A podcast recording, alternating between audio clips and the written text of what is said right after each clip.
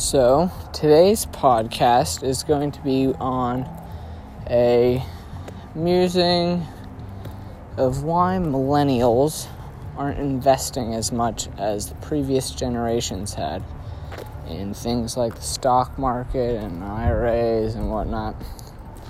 So, the max take on it, I guess, is that we're more picky, but not in a bad way. So, we do a lot more research when it comes to this kind of stuff because we care about our money. We care about where it's going, what the rate of return is going to be, what the chances of failure or success are, and we're looking for the best thing out there. Um, so we're not just we're we're a lot less willy, willing to just kind of throw our money in hodgepodge lumps of cash just kind of go into whatever seems like the next big the next big advertising thing or the next big thing in general. Uh, not the next big advertising thing that was stupid. The next thing that is being advertised well that looks as if it's the next big thing we'll look into the next big thing rather than just kind of throwing our money at it i guess is what i mean to say um, and so this generally has just led to less money being invested because less chances are being taken and the stock market and the advertising game and the companies really just have to get smarter with us. They have to become more transparent in their dealings, uh, become more focused in their goals, uh, learn how to appeal to the smart consumer who knows what they're looking for and knows what they want and they know how to get it. And if it's not from you, then it's from someone else. So you should probably make it for you. And then once you make it for you, the millennials will be able to find what they're getting, what they want, um, and then they'll invest. So I guess the real the reason why they're investing less is because companies haven't adapted yet. They haven't they haven't noticed the shift in the tide towards smart, focused um like consumers who really just are looking for the truth and they know where to find it. That businesses need to notice that shift more. And once they notice the shift in consumer trends and every business starts to grow and adapt that, we'll see a resurgence in the stock market. Right now, we're kind of seeing we're seeing a little bit of a drop in these past couple months. Um, bunch of like key FANG stocks haven't performed as well as they've been expected to, and just the overall market has seen a decline this past few months. And I think that's because it's starting to reflect uh, the consumer trends with the rising generation that is being more targeted, not seeing as much as that cons- as as that company trust um, that they that they're wanting to. So they're not buying from certain companies that normally do really well on uh, in the holiday season. Um, they're not just going out and buying things, they're just giving people money or giving people gift cards to restaurants or someplace that they know they like, that the, the, the, the gift receiver will like.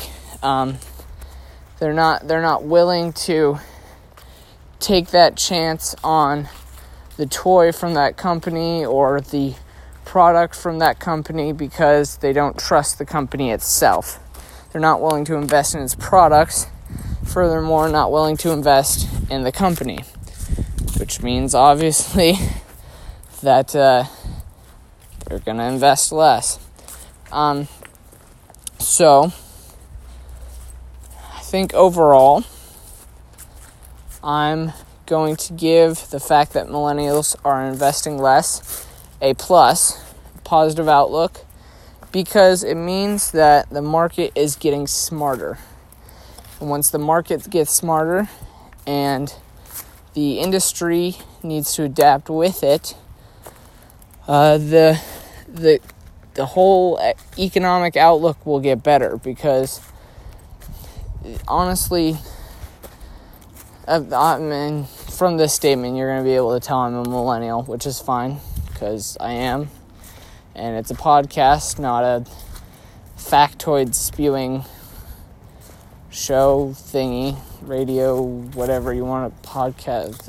I give up. Um, but like, you, you want a company that you know you can trust. You want someone who's going to give it to you up straight. They're going to serve you what you're looking for, and they're going to serve it to you flat. If it's bad, it's bad. If it's good, it's good. And we're going to respect you when you show us when when you show us the trust that we deserve. Oh jeez.